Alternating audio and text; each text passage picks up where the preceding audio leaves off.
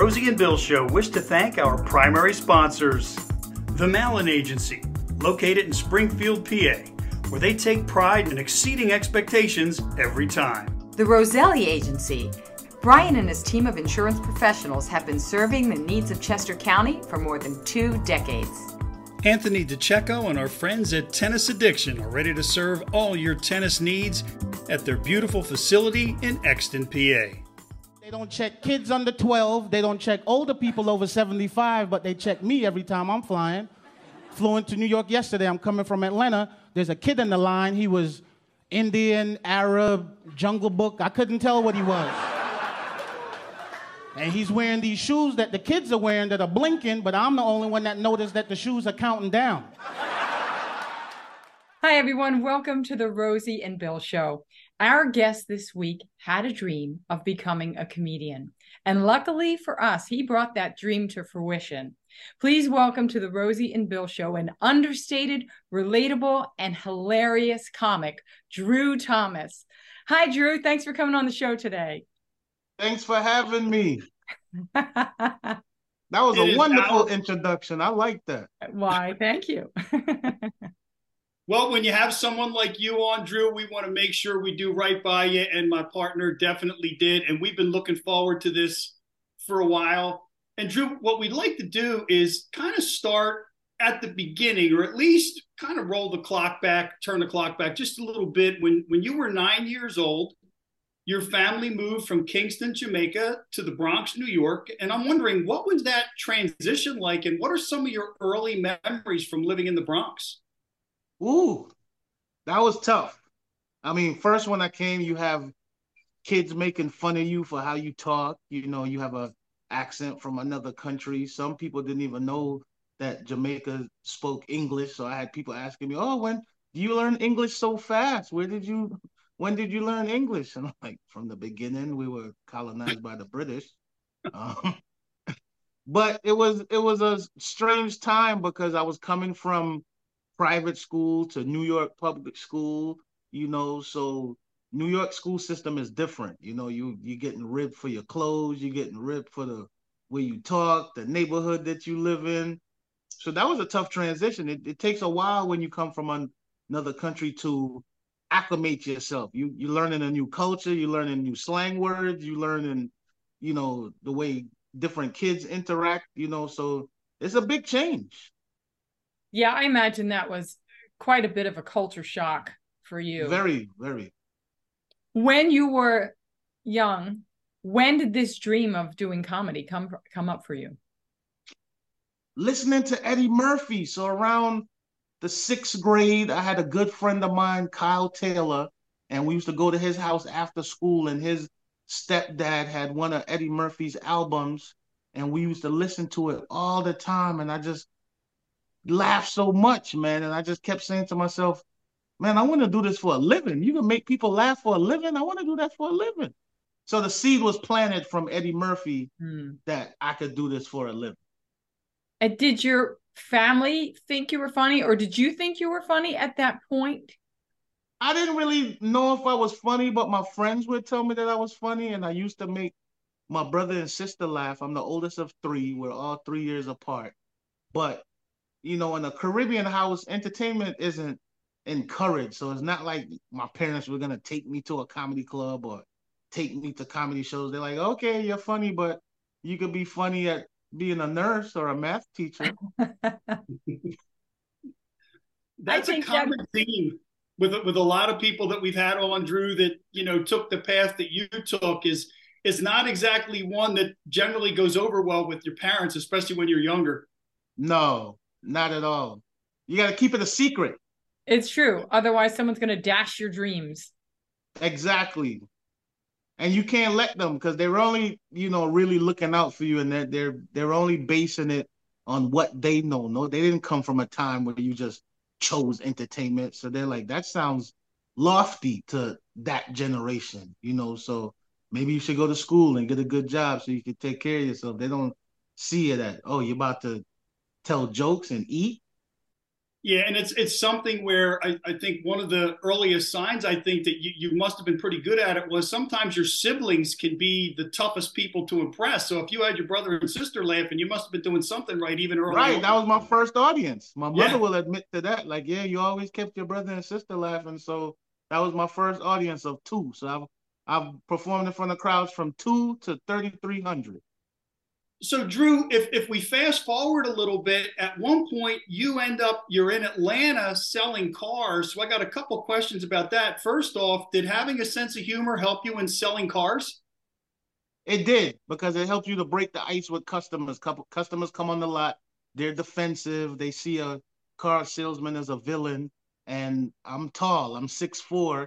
So comedy or humor would help break the ice with when greeting people on the lot, especially with couples, because you're talking to the wife because you know the car is for her, but the husband is the one buying it, but he feels that you're giving his wife attention, so you have to bring him in also. And so it was I think that was the final stage of preparing me to be on stage, was selling cars, because I sold Toyotas and I got to speak to everybody. I mean, Toyota product ranges from a Tercel to a Land Cruiser, and that's a wide range of customer.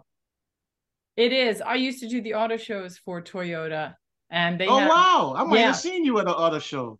Well, it was a while ago, but I enjoyed it. I got a Toyota after that because I really thought their product was really good. But I'm curious, having been a woman buying a car, I feel like sometimes they don't take you as seriously as they take the man, because you actually just said he's the one buying the car.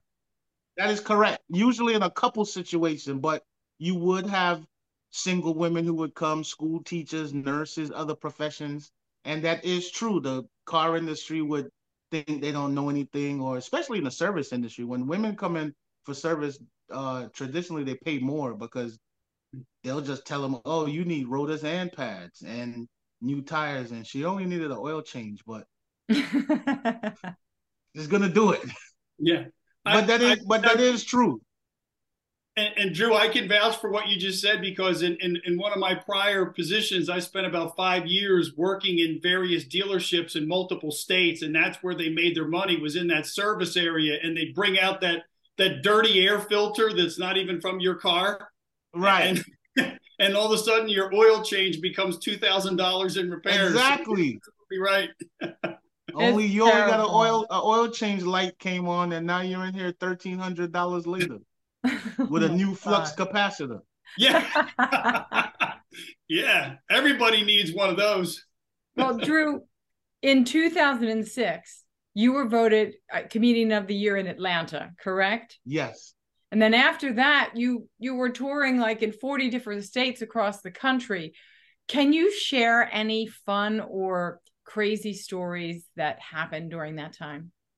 I have a good story. So I'm doing a lot of colleges during that time, and I'm staying at a hotel one day. I had an extra day off, and I noticed that the housekeeper was from South America or Central America, somewhere there. And I just mentioned to her, I said, hey, I've been on the road for a couple of days and I keep having fast food and I haven't had a good meal. And she was like, oh, I'm from Dominican Republic. And I said, oh, that's close to Jamaica. The food is similar. You make rice and beans and chicken and plantains. And she goes, yeah. And she goes, when do you leave? I go, oh, I'm here one more day. And this housekeeper went home and cooked all these things and brought it back to the hotel in her own personal dishes, and left them at the front for me. And me and a buddy of mine that was traveling, we ate the food, and I washed all her dishes and packed them back up and left them back for her. And I was like, that is the nicest thing anybody has ever done in my 20 years of traveling. Oh my God. I need to find that lady, thank her. Yeah. Oh, you didn't get to thank her? I didn't get to thank her because the day when she brought the food, when I was leaving, she was off. Oh my gosh. Well, what were you hoping for when you asked her all those questions? Did you want her to make you something? I was hoping that she might have cooked it, because I'm like, maybe I could get a home cooked meal. But I was like, it was kind of a reach, because I mean, it's the housekeeper of a hotel. And then she was like, okay, I'll do it. I'll bring it tomorrow. And I was like, okay. Wow. You figure just in general, how many people in this world say they're going to do something and then actually do it? Like, that's rare. That's exactly right. That's exactly right. People all the time say, come over, but they don't mean it.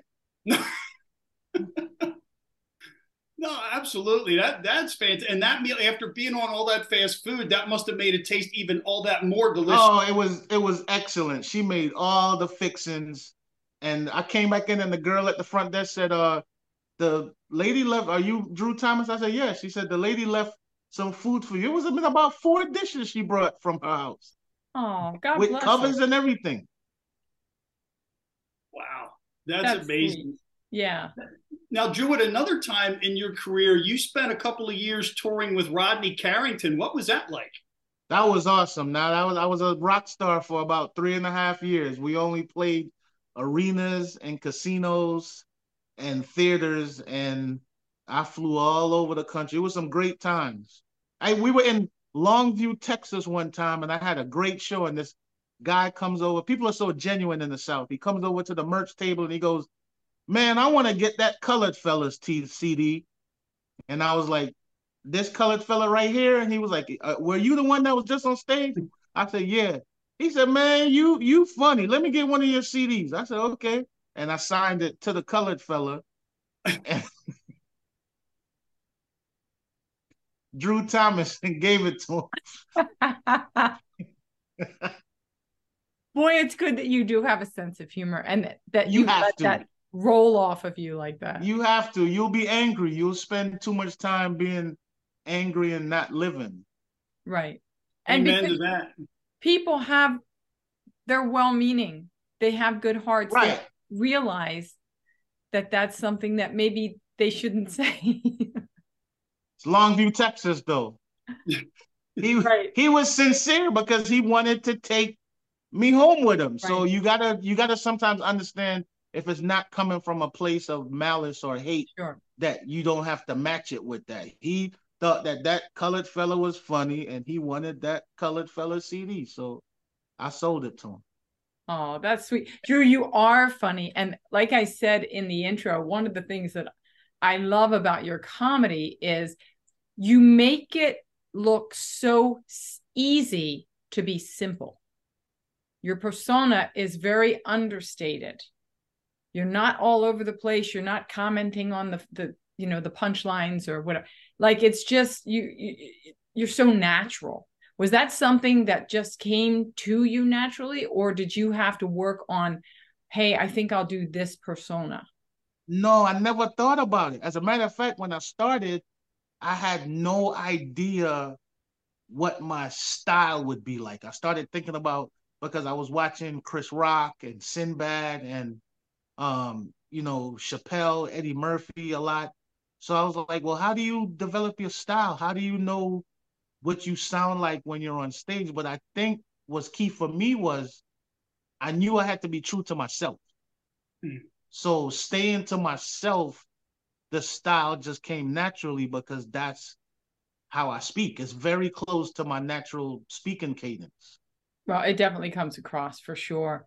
And one more question kind of along those lines. You've toured and opened for great musical artists, Shaka Khan, Boys to Men, just to name a couple. And I'm wondering, is there a big difference in opening for a musical act as opposed to for another comedian?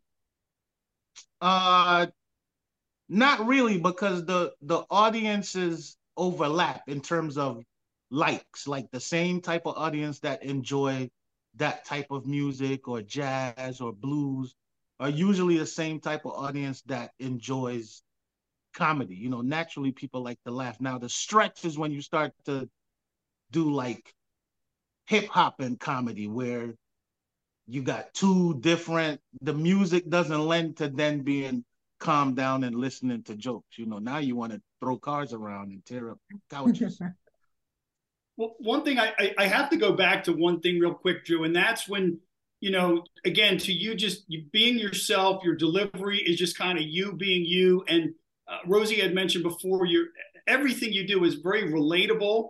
and you make it look so simple. But the other thing that really fascinates me with your comedy is that you can turn on a dime with your punchlines. And sometimes you're like, you could just get smacked between the eyes and didn't even see it coming. And all of a sudden you just, it's like right there, but yet so real and so matter of fact. So I'm wondering, are these real life experiences, or how much of what you write is actually based on things you've experienced in your life?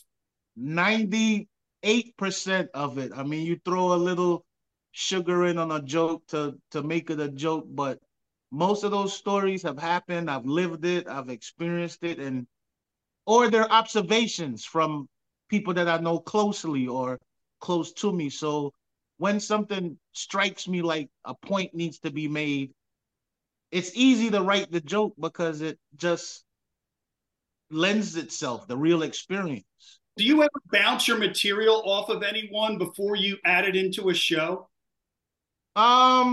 Sometimes, but in a loose way. You might throw a point in a conversation, like, what do you think about this? And to see where the reaction might be, but you already know where the joke is. So the best way is to just try it on stage. I find it interesting. That's the only way you can know, to get the reaction from the natural audience.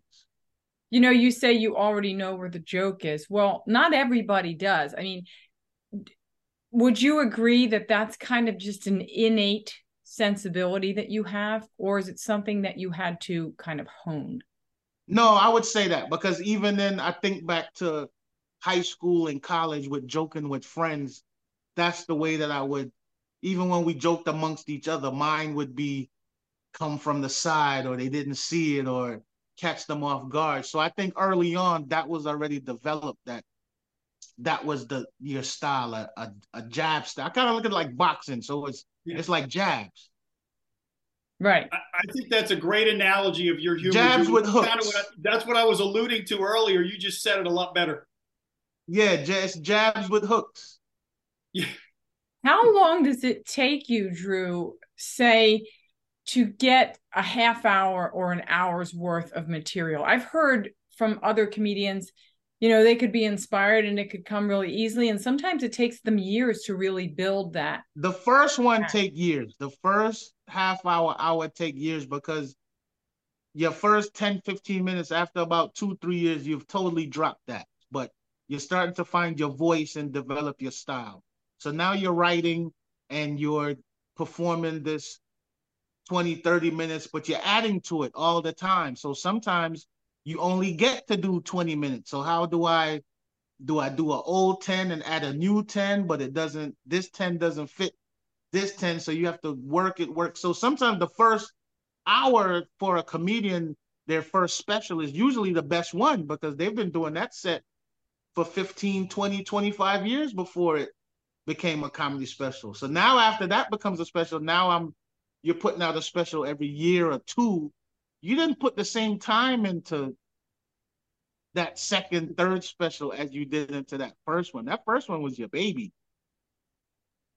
That makes perfect sense, because that's true. It does happen. It's hard to live up to that first special sometimes. Right, because the first one that's been nurtured and trimmed and fine-tuned, and you've done it in bar, restaurant, comedy club, wedding, college, every situation possible. Now you're noticed, they go, oh, it's time for a special. Yes, you shoot the special, that whole set is done. Now everywhere you go to perform it, the people have seen it in the special. It's been streamed. They're singing along with you like it's a jukebox. And now it's time for the new special, but you only spent a year writing this new special. How good can it be?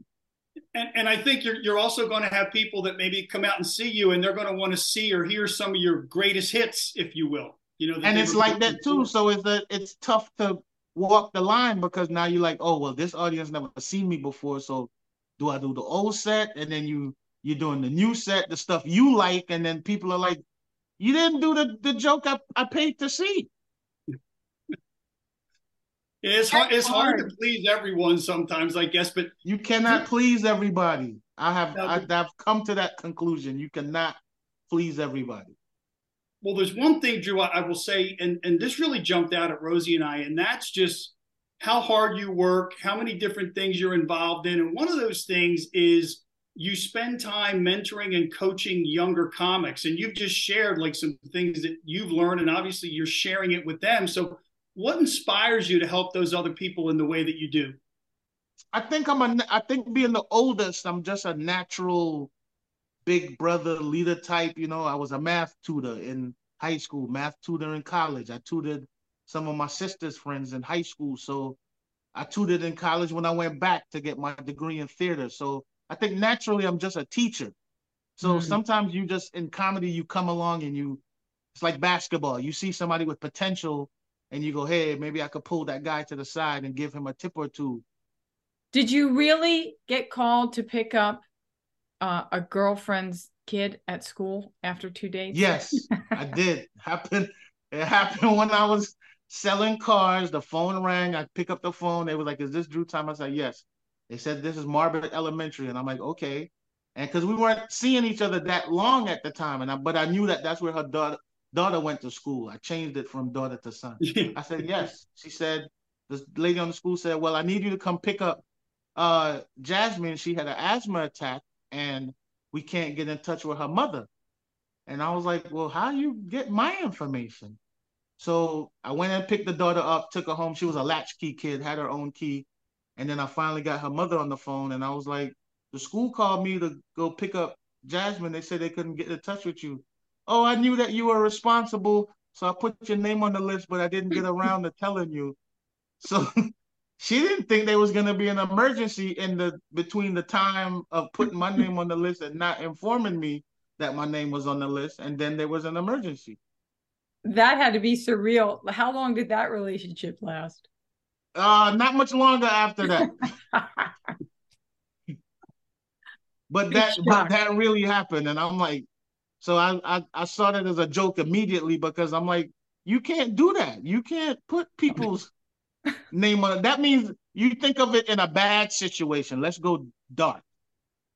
What if I had known my name was on the list and I wasn't a good person? I now have authority to go and get your child from school and drive off with them. Yeah, especially these days. My God, that is. Yeah, so I don't understand it. That's something for single mothers to think about. You can't just put people's name on the list to go get your kids from school. Yeah, and you know, Drew, I want to thank you, because I think one of the other things you do in your comedy is you really provide, like, you know, public service announcements. You know, you just did there. And, right. It's social. You know, it's social commentary on things that's really going on. Yeah, and even what, you know, I learned about, you know, when you date certain types of girls, they might take your leftovers. So if all your food is on the counter, you gotta be careful. you got. That's something I learned. I learned that one the hard way. That was spaghetti. That really happened. So my buddy, in trying to cheer me up, he says, I know what you need. You need a chubby girl. You never dated a chubby girl. Chubby girls are fun. So I went and found a chubby girl, but nobody told me chubby girls eat your leftovers.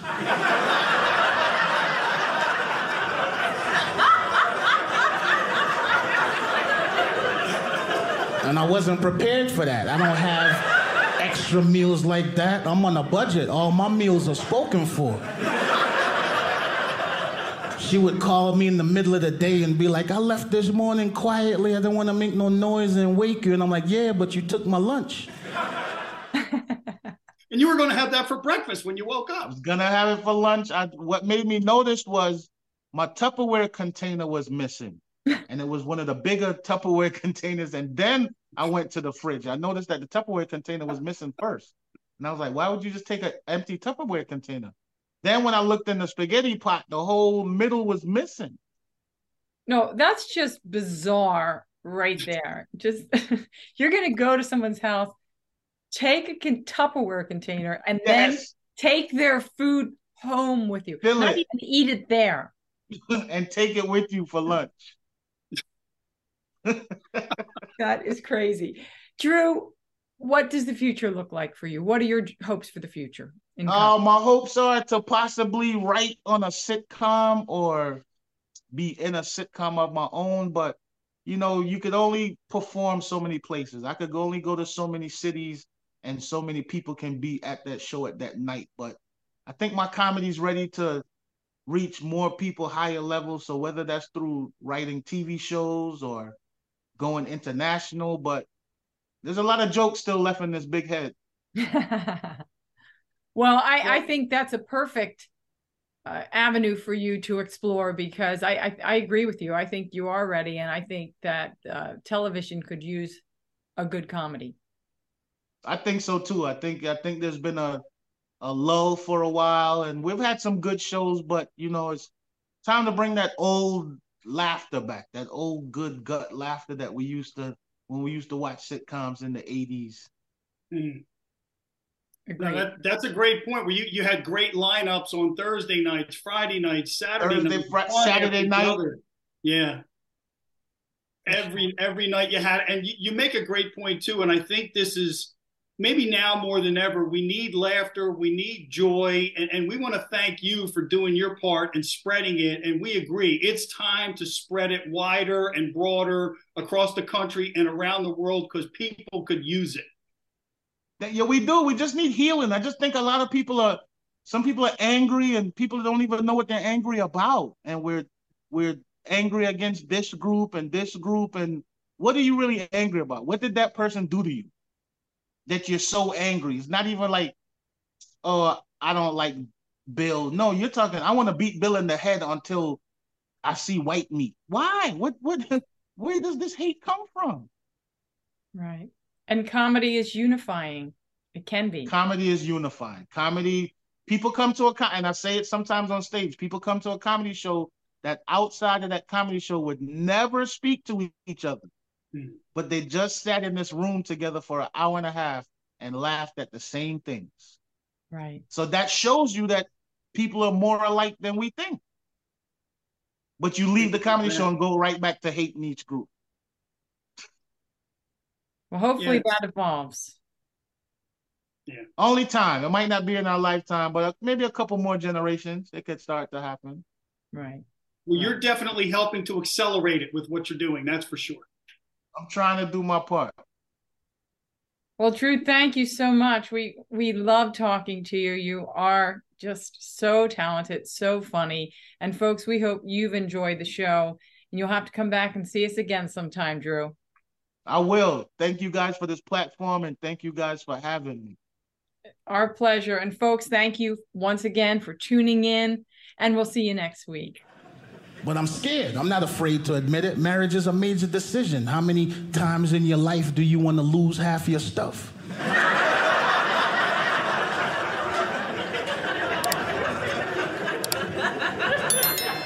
And I'll share with you what scares me the most. What scares me the most about marriage is the fact that men and women don't even look at marriage the same way. When women talk about marriage, it's a happy occasion. I'm getting married, I got my ring, I got my colors picked out, I got 4 of my fat friends to stand next to me. It's gonna be a beautiful day. No, their dress is ugly, mine is pretty. But it's not the same for the men. When men talk about marriage with our friends, it sounds like something you get diagnosed with. Did you hear what happened to Charles? No, what? He's getting married. No!